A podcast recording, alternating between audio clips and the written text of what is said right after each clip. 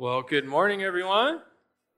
Morning. My name is Eric. If you don't know me, and love to get to know you and answer any questions you might have, and welcome all our friends and family online as well. Uh, if you just take a picture of the QR code in front of you and hit "I'm new," that's a way to connect with us and help get you connected to our church. Or out in the, the welcome area in the middle, we, there's a gift for you there, and we'd love to answer questions and help you. Um, also, thanks for coming. You guys got the memo about the new times. So thank you for that. Next week, children's ministry will uh, be during this hour at the 10 o'clock hour. And then uh, connection classes will start on the 16th. So if you uh, ever want to do that, there's a list on the website. If you uh, want to go to a class and just go deeper in your faith and learn and uh, be in a smaller setting where you can meet some more people. So, Romans chapter 15. I think this is a, a timely uh, part in our culture where this passage is really helpful. Uh, one of the things I've just kind of heard from people is they feel stuck, they feel paralyzed, they feel trapped. And what this passage is going to do is kind of help us realize, you know, godly ambition really moves us forward, and that we need to constantly be moving forward and moving forward, moving forward with what God has for us, what God wants for us, and, and God's plan for us. And so th- this little chunk here is going to be really, I think, important, maybe to be our anthem for the year. Uh, but before we hop in, uh, it's important, again, we understand uh, a passage in light of the passages, right? Because it's one letter. And so we see what, what Paul's doing. So if you take chapter 8 and chapter 15, you kind of have these bookends. And in chapter 8, he starts uh, writing and developing uh, our identity as a Christian. Right? This is who you are in Christ. You are a child of God. And then he weaves through and comes back here in chapter 15 and starts saying, okay, now here's, here's what you need to do as that child. You need to be on mission. You need to go. You need to help churches. You need to reach the lost. And so, in between that, everything connects those two bookends. So that's why in chapter 9, he's like, Look, you're, the, you're a child, you're my child, but I'm also the potter, you're the clay. And I'm going to mold you and use you how I see fit. And I, I know what I'm doing. Then get into chapter 11. He said, You know, I didn't forget about Israel. I didn't forget. I have a plan for them. I'm going to keep my promise to them. Remember, I'm the potter, you're the clay. Therefore, chapter 12, be at my disposal. Be, be a living sacrifice. Anything I want to use you for, be available for that. And that includes now chapter 13, being a good citizen, praying for your government officials, uh, living in harmony and unity with one another. And then 14, saying, hey, now, child of God, you help the weaker brother. If your brother or sister is struggling, you help them. And then chapter 15, he's going to really get into, and now take the gospel and encourage your brothers and sisters in Christ. And also share it with people who don't know it and have great ambition as you do it. And so, what we're going to look at this morning is three uh, attributes or aspects of godly ambition uh, the spiritual needs, the physical needs, and, and, the plan of implementation for those needs. So, I'm going to pray and we'll hop in. Dear Jesus, we thank you so much uh, for loving us, and we're thankful uh, for your word. It communicates to us, it helps us understand, it helps us grow, it helps us know more about you, it helps us love you. And uh, it's my prayer that you would challenge us, you would unite us, uh, you'd help us draw close to you. And we pray for your words and not mine. Uh, in Jesus' name we pray. Amen. Okay, so we're basically kind of drawing off verse 20 here. So if you want to go ahead in chapter 15, look in verse 20. He says, you know, and I make it my ambition to preach the gospel. And he'll walk through that. And so what, what we're saying is, especially as you kick off a new year, is man, we want to be ambitious. We want to have an ambition for the gospel to go out and, and for us to focus on people knowing Christ more or knowing Christ for the first time. And this is part of Paul's encouragement to these Christians. He's saying, like, look, time is short. Heaven is your home. You're visiting here. We're all going to give an account to the Lord for the work we do amongst Christians and amongst non Christians. Um, we still go to heaven, but there's an accountability. And so while you have this time, use it to the best of your ability and do all that you can. And ambition is part of that is driving you forward. It is moving you to do the things that God wants you to do. And so part of that is having our spiritual needs um, met, so we're growing in our faith, so we can share our faith. And we pick this up down here uh, in 27. He connects the two ideas. He's saying, look, the Gentiles have come to share in their spiritual blessings, and they ought also to be of service for them in material. And so just thinking through yourself, like, how am I growing spiritually and how am I helping others?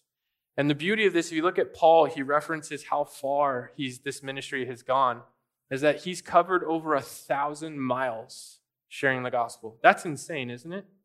Like when you think there's no no car, no plane, it's a horse and a ship, right? Like that's or a donkey if you didn't have a horse. Like that's even worse.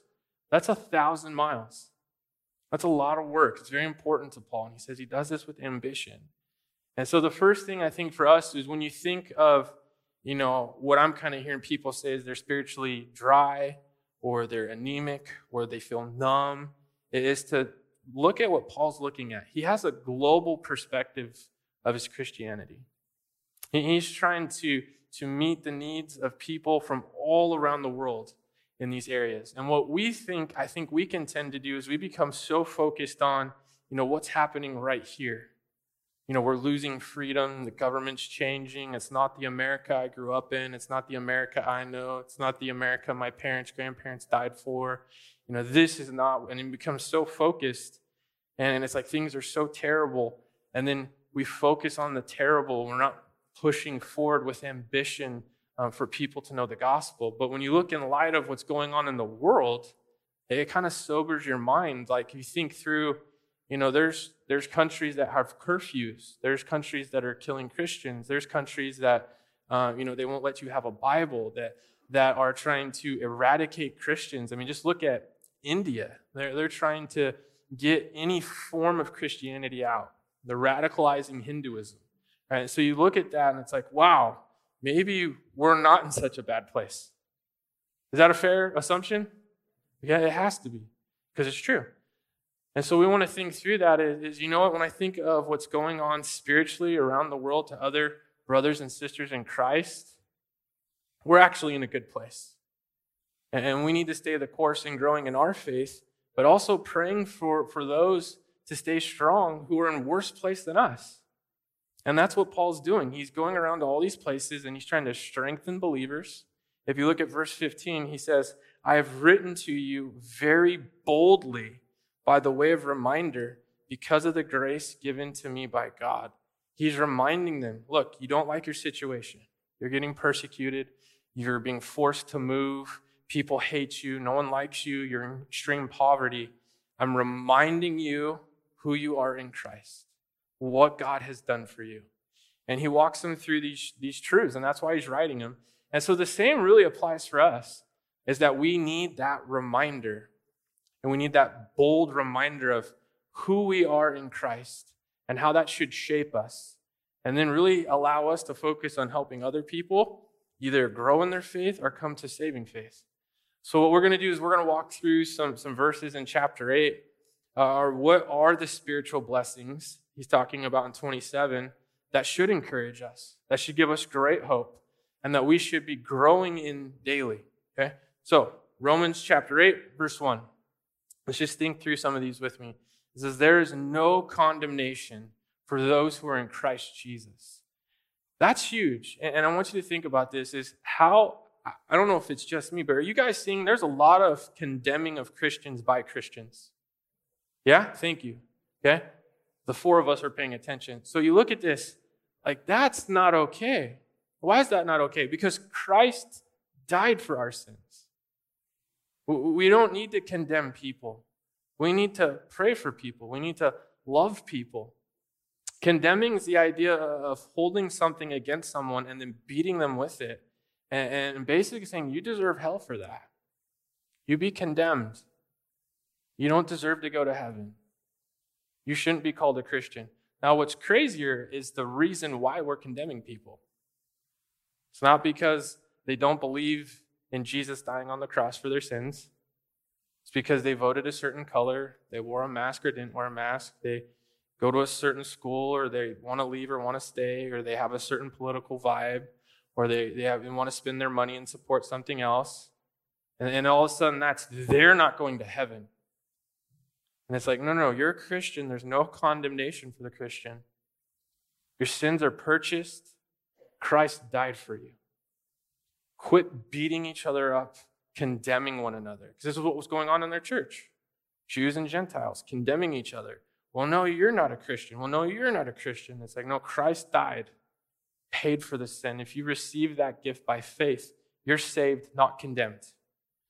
So part of it is reminding yourself you've been paid for, but it's another thing of reminding people, like, hey, Christ died for you. You're you're maybe in a bad situation or struggling, but your sins are forgiven.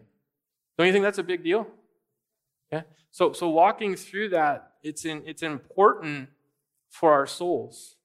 Uh, verse 5, it says this, says, set our minds on things of the Spirit, right?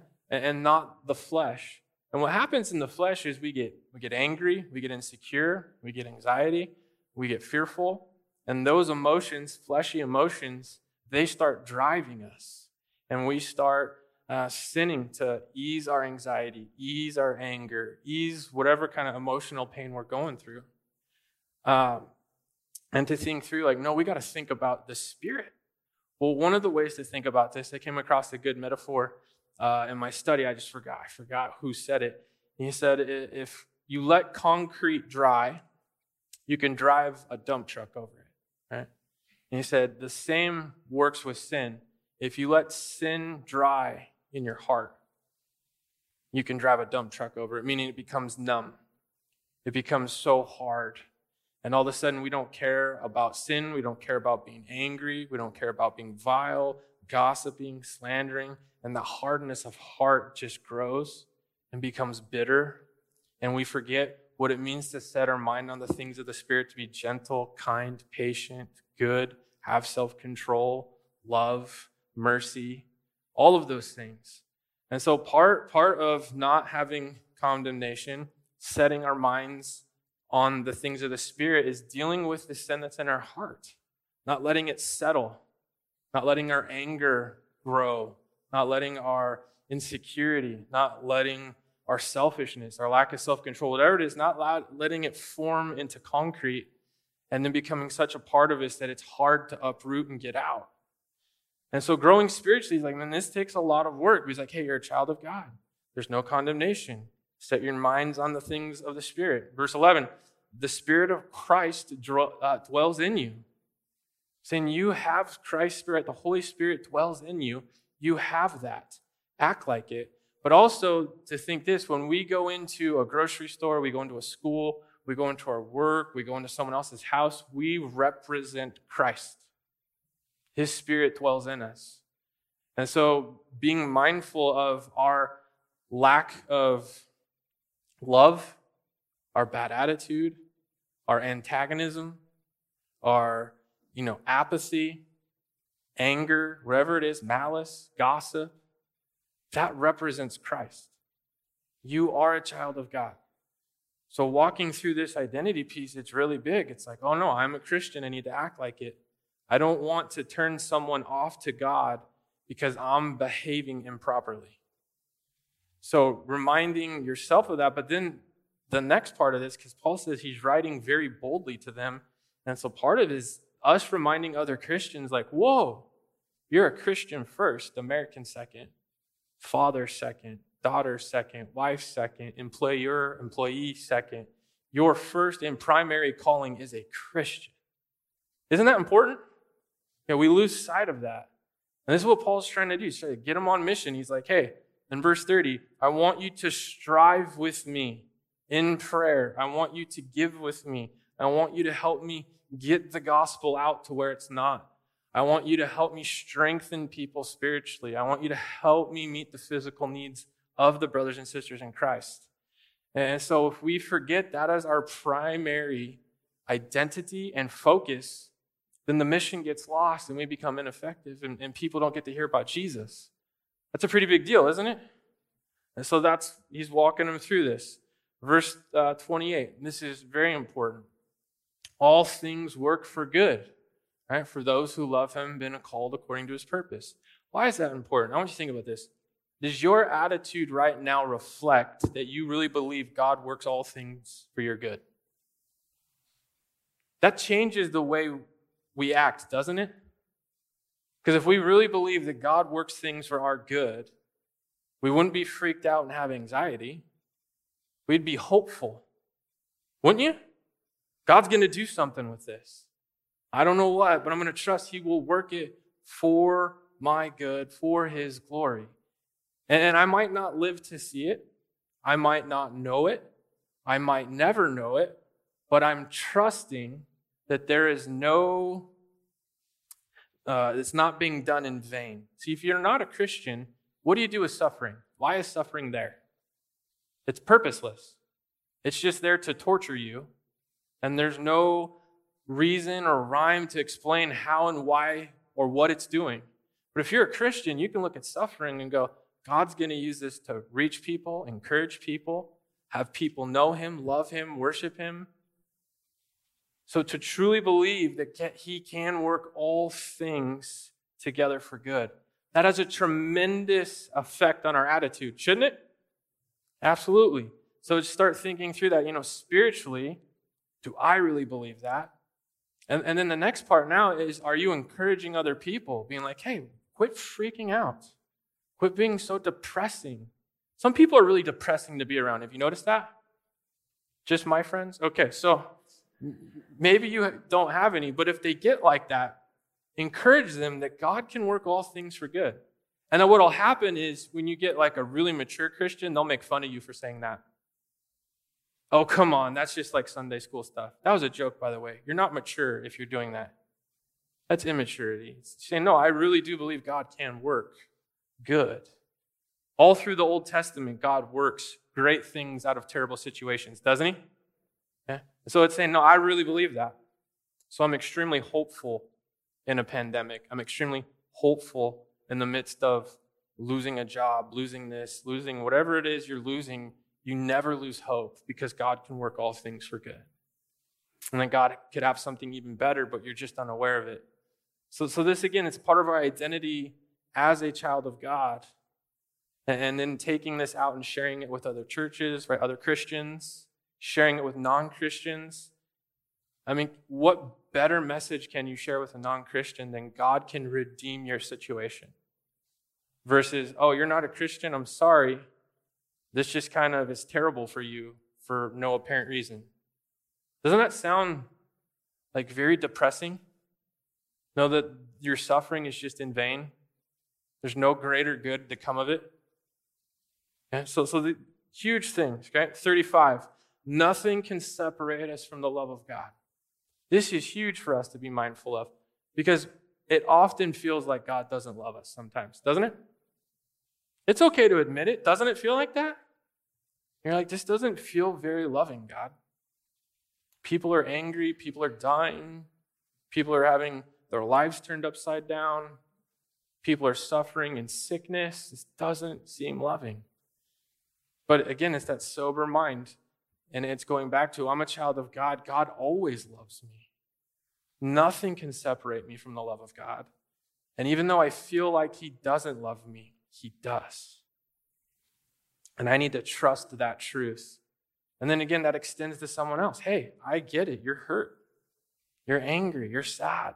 You're frustrated, but God still loves you. God can still work this for good. You need to trust Him. These circumstances don't change His love. He's the potter. He knew this would happen. He's molding you. You need to trust Him. He loves you. So these are the things that help us stay healthy. But it's also, you know, verse 20, this is part of what should give us ambition, a fire, a passion to encourage people, strengthen them spiritually. Say, God is the potter, and we can trust him, we can love him, we can follow him. So that's why chapter 12 continues these things, some encouragements for us. Be a living sacrifice. So think of that, that's, that's living at God's, dis, you know, God's disposal, not our, God's agenda, not ours. I think lately we've become very our own agenda based and then assuming that God wants to carry on in our agenda. Instead, saying, you know what, God, these are the things I care about, but that's secondary, hands open to what you want. What do you want me to do? What, what do you have for me? I'm the clay, anything you need. And the encouraging part to the brother or sister in Christ is saying, hey, is that really what you should be passionate about? Should you be more passionate about Jesus or your agenda? That's a pretty great question to ask another Christian friend, isn't it? Because it, just kind of frames it. It's like, wow, I'm way more passionate about this than Jesus. I need to, verse 1 and 2, transform my mind. I need to make sure that my mind is fixed on Christ. Now, I'm going to give you this, this encouragement. Part of renewing your mind, part of transforming your mind, is going to be reading our Bibles. And I hate to say this, but it's just become true lately is transforming your mind is less about finding a good podcast or a good book. Even respectable Christian pastor theologians are losing their minds and acting like children. Right? I was even reading a guy recently. He was like, Don't go to California. It's a blue state. It's like China. You'll die. I'm like, Really? That's what we're coming to? Christians can't go to certain states because of their political positions? Like, people in California need Jesus, don't they? I guess it's already good. We don't need to worry about it. Like, no, right? And they need Christ here, and we're going to stay here and we're going to preach Christ. We're going to share Christ. We're going to encourage the believers. We're going to minister to the non believers and share the gospel. So, the safest way to make sure your mind is right is read your Bible. You don't need to trust me. You don't need to trust the radio. Open your Bible. These are the things I know to be true, and they help you overcome fear, anger, anxiety, all the things that are tripping us up to calm our hearts, remind us that God can work all things for good, to remind us that His love never leaves, His love never forsakes, His love never separates. Right? Then we can discern the will of God. So is this what God wants for me? Well, if you're reading the Bible, you'll see, well, is it patient? Is it kind? Is it gentle? Is it open to reason? Is it consistent with Jesus? Is it consistent with His Word? It's like, yes, it is. Okay, then that's in line with the will of God, the desire of God. Testing what is perfect. You know, does this cause anxiety? Does this cause fear? Does this cause anger? Does this cause vengeance? Yes, it does. Okay, then I need to reject it because I understand what God wants for me from His Word. And then the last part, 12 12, chapter 12, verse 12, is to be constant in prayer. And again, approaching prayer like, God, what do you want from me? God, how do you want me to act? God, how can I be a living sacrifice in this situation? How can I represent you? My time on earth is limited, and I want to make the most of it. I want to be effective for you. I want to have ambition for you. I want to, verse 30, strive together with other Christians in prayer and in action so that people might know you more. So, so these are the spiritual things that Paul's been talking about throughout the letter of Romans. This is what it means to be a child of God. Now, you do that. Now we're getting into chapter 15. Now go help other Christians do this. There's other Christians that are struggling. There are other Christians that need to be reminded about the goodness of God, the greatness of God. They need to be reminded of God's love. Uh, 15, 14 kind of frames it this way. It says, I myself am satisfied about you, brothers, that you yourselves are full of goodness, filled with all knowledge, and able to instruct one another. That's the part where we got to get to, is that last part, is are we able to instruct other Christians? Kind of fan their flames, help them grow in their relationship with Jesus. Help them not get stuck in our cultural chaos and our cultural mess. God says, I have a design for you, Christians, is that you would help each other. Help each other spiritually. And then the next part is to help each other physically. Paul's saying there's Christians and they're suffering. They're without a home, they're without a job, there's an illness they can't afford. And he's saying, I'm depending on you Christians to give, and I'm going to go take that money and go help these other Christians over here. And so the two work together. That's what he's getting at in 30. He's like, look, hey, you guys helped them spiritually. Now you need to help them physically. Christians are to help each other out. Part of this is we have to actually know each other to be able to help each other. Is that fair? So it's looking around saying, who are the Christians, you know, around me? Do they need help? Do they need help with their bills, help with their house, you know, help watching their kids, help, you know, whatever it is? Because it's a demonstration of, hey, God loves you. He hasn't forgot about you. Here's a brother or sister in Christ wants to encourage you, love you, help you, you know. And we have lots of opportunities uh, in our own church to do that. You know, we have the deaf church, we have the TLC fund, you know, uh, serving the homeless on Tuesday nights, uh, Reach Bakersfield, and then we have global stuff Market of Hope, Uganda, Romania, India, Kenya. All of these things have an opportunity uh, to help people see tangibly God loves them, but also to say this, this is an example of Christ loving you and know that Christ died for you and he hasn't forgotten about you. These are important things, aren't they? And I'm saying this is how we keep moving forward. We keep sharing, we keep teaching, and we keep helping each other out. So part of that's going to be having, you know, have a plan for these things. Who who are people uh, in Christ that you know that need to be encouraged? They need to be strengthened. Are you praying for them? Are you praying that they would not fall into temptation? Are you praying that they wouldn't be fearful, that they wouldn't have anxiety, that they could be faithful and trust the Lord? Who are you helping who doesn't know Jesus? Yeah. know? And when you find someone who doesn't know Christ, what's the most important thing you could tell them? Right? How Christ has helped you. And here's the thing we're not going to be able to meet every physical need or even every spiritual need, but God has equipped us, right, with His Spirit and with life circumstances to help some people, but maybe not all people. But think of this like the ability to say, hey, I've experienced death in my life. Here's how God's love didn't leave me, how God's love didn't forsake me, how God did work it for good. You've experienced extreme sickness. You've lost a job. You've been divorced. You've lost a child. These are the things where you can encourage another believer and say, hey, God walked me through this. He can walk you through this too. Going to a non Christian, hey, I don't know how you handle losing your job, losing your spouse, getting in an accident without Jesus. I don't know how your heart is comforted without Christ. These are important messages, don't you think? And this is what Paul's inviting them to do to strive together with him to reach and build the saints, Christians, and then also reach the people who don't know Christ at all. And what we want to do this year is kind of have a plan to have a godly ambition to keep moving forward. People need to grow in their faith, people need to hear about Jesus. So, having a plan who are people who don't know Christ? Now, if you don't know any, start praying that you would know some. It's a good place to start.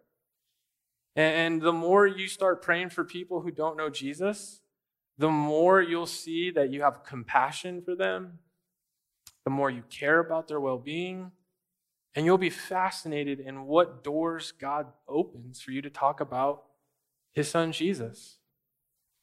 And, and people will become comfortable sharing their burdens with you, sharing their insecurities, and there's a platform to say only Christ can meet those needs. This is what it means to be a child of God, Romans 8, right? That He'll work things for good, that He'll always love you. Heaven is your home, that He's in control and you can trust Him. These are all great things to strive for, aren't they? Again, so that's uh, kind of where we want to take this is we look at our culture and say we can either get stuck or we can have godly ambition to move forward. Because until Christ comes back, the most important thing is that people grow in their love for Jesus and people come to know Jesus. And we don't want to get lost in, in the world's chaos and the world's pain and the world's hurt. Look here in verse 32. He says, So that by God's will I may come to you with joy and be refreshed in your company. Paul saying, Man, I just want to be there with you. I want to be refreshed by you. I want to spend time with you. I want you to partner with me. Now, here's the thing not everyone's going to be a Paul and travel a thousand miles spreading the gospel, going over and over and over. But that doesn't mean we can't pray for missionaries. You know, we have Nathan and Shannon in, in an unreached people group in Central Asia trying to, you know, learn a language and then learn another language where there's no Bible, there's no church. That's a good thing to pray for, isn't it? Okay? It's a good thing to pray that God would raise up more missionaries so we could go to other parts of the world where there is no church, there is no gospel. We can pray for non Christians we have in our own backyards or in our own families, praying that they would know what it means to know the love of God, to know that Christ paid for their sin, to know they don't have to live in fear, that they can have hope, that they can know that heaven can be their home and it doesn't have to be earth. These are all great things we want to remind people of. Amen? So, to, to join in that mission is really to have the, the same ambition as Paul is to keep moving forward with the gospel, whether it's with a Christian or a non Christian. So, some questions we can ask ourselves How are you addressing your spiritual growth currently? What's your plan? Like, like just identify somewhere in your life where you have something of the flesh, a sin of the flesh, and address it. You have anger problems, trust problems, you know, insecure, anxiety, addictions. Is there something ruling your heart? Gossiping. Something you love more than you love Jesus, idolatry. And start attacking it. Have a plan for it. Have an ambition, right, to grow. So that as you are growing, verse 14, you're able to instruct one another. As you're growing, you're able to help other people. Two, how are you helping others grow spiritually? Like, is there anyone you're encouraging in their faith? Is there anyone you're helping you know, pray through their marriage, pray through their parenting, pray through their finances, pray through their addiction. You're, you're like Paul, you're just trying to help them grow in Christ. You're actively pointing them to Jesus. If you're not, start thinking through, like, God, who, who could I encourage? Who could I share my story with where, where you've been faithful to me that I might encourage them that you'll be faithful to them as well? Okay? Uh, three, how are you reaching people that don't know Jesus? My, my quick first response will always be hopefully you're praying for them. If you're like me, I'm more on the awkward, weird side, so I don't just walk up to people and go, "Hey, if you were to die today, would you would you go to heaven?" Some of you guys are really good at that. I am not. Right? It takes me like 30 conversations to kind of like get to know you, talk to you. You realize I'm not crazy, right? Then kind of get some type of, "Oh, this is what's going on in my life," and then it's like, "Oh yeah, you need Jesus." It, it, it's kind of a, a, a process. So, starting with prayer, and God will, you'll be amazed when you pray for people who don't know Jesus, how your heart just starts to want to pray for them more and care about them more. And then God opens doors for you to share and becomes very, uh, when we put like knit together, you see God bringing it together. And that's the beauty of what Paul's saying is like, it's not our job to win people, it's our job to share, to strive, to have ambition, to grow, to teach these people to give them the hope of Jesus, right? Four, how are you reaching the unreached? So part of that's through giving. You know, we give to missionaries and we give to organizations that do that. Part of that's praying. Praying for the people who don't know Christ, praying for the, the laborers, you know, learning the language and getting ready to plant a church and write a Bible. So either, you know, generosity or prayer or teaching younger people the vision of going out how are you participating in the goal of unreached people? And then five, how are you helping Christians in need? This is just one of the biggest ways we can show tangibly that God loves them, right? That, that Christ, uh, He not only paid for their sins and loves them, but He cares about their well being as well. And one of the, throughout Scripture, Christians really do take care of Christians. And we have a fantastic opportunity in this climate, in this day and age that there are a growing amount of physical needs. Is that true? You guys see that? People losing jobs, people sick, people, you know, their house is breaking, they can't fix it. So many things going on. It's an opportunity for us to say, hey, God loves you. God loves you so much. I'm going to help you. And that's a reminder of God's goodness and faithfulness to them. And so we want to help our brothers and sisters grow in their faith, but we also want people who don't know Jesus to know Jesus. Amen? Let's pray. God, we love you and we praise you uh, that you keep us on mission, that you keep us focused, that we would share uh, just what you've done in our life, uh, what you've done in, in the lives around us, what you've done historically in the Bible, so that people would see your goodness and your greatness, and they'd want to know you and love you and ask for their sins to be forgiven because of Jesus. So it's our prayer that we would have great ambition to preach the gospel where it's not and to encourage those who know the gospel more to love you more. So please be with us in that mission to love you and to share you. In Jesus' name we pray. Amen. Okay, so one of the things we're doing uh, this year is we're going to shift from doing communion once a month to twice a month. So on the first and third Sunday. And, and one of the reasons is, you know, we want to give more time in communion and more time to focus on remembering what Christ did, uh, remembering the importance uh, of repenting of our sin. But also, you know, one of the things we noticed is you usually live in Bakersfield, so you can leave Bakersfield often, right? So there's this idea that maybe you miss a Sunday and then all of a sudden it's three months before communion and we just don't want that to happen. We want to give multiple opportunities for you to reflect on the cross, reflect on what Christ has done, so that you can draw close and you know not allow that sin to settle into cement. And so in communion, you know, ideally there's going to be this beautiful progression. It's going to start very gut wrenching and heartbreaking as you kind of mourn the sin that is in your life. And this is what Jesus tells us in the Sermon on the Mount, right? Blessed are the poor in spirit. So you're mourning your sin. This is how I've sinned against you. This is how I've fallen short. Here's how I've been selfish. Here's where I've, you know, love had idolatry in my life, had anger, whatever it is. You're walking through that and you're mourning that sin. And then you're moving to, you know, Christ paid for that sin. His blood shed he suffered the wrath of God on my behalf because of these sins.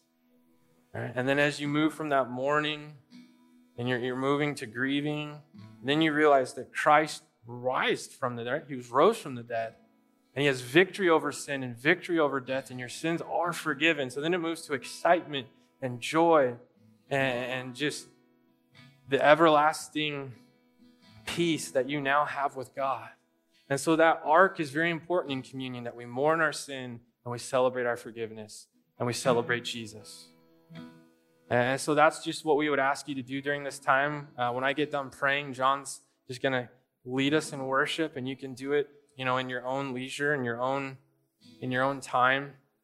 And just remember, you know, 1 Corinthians 11, 28, 25 through 28, it instructs us in communion in this way. It says, In the same way, also, he took the cup after supper, saying, This cup is the new covenant in my blood. Do this as often as you drink in remembrance of me.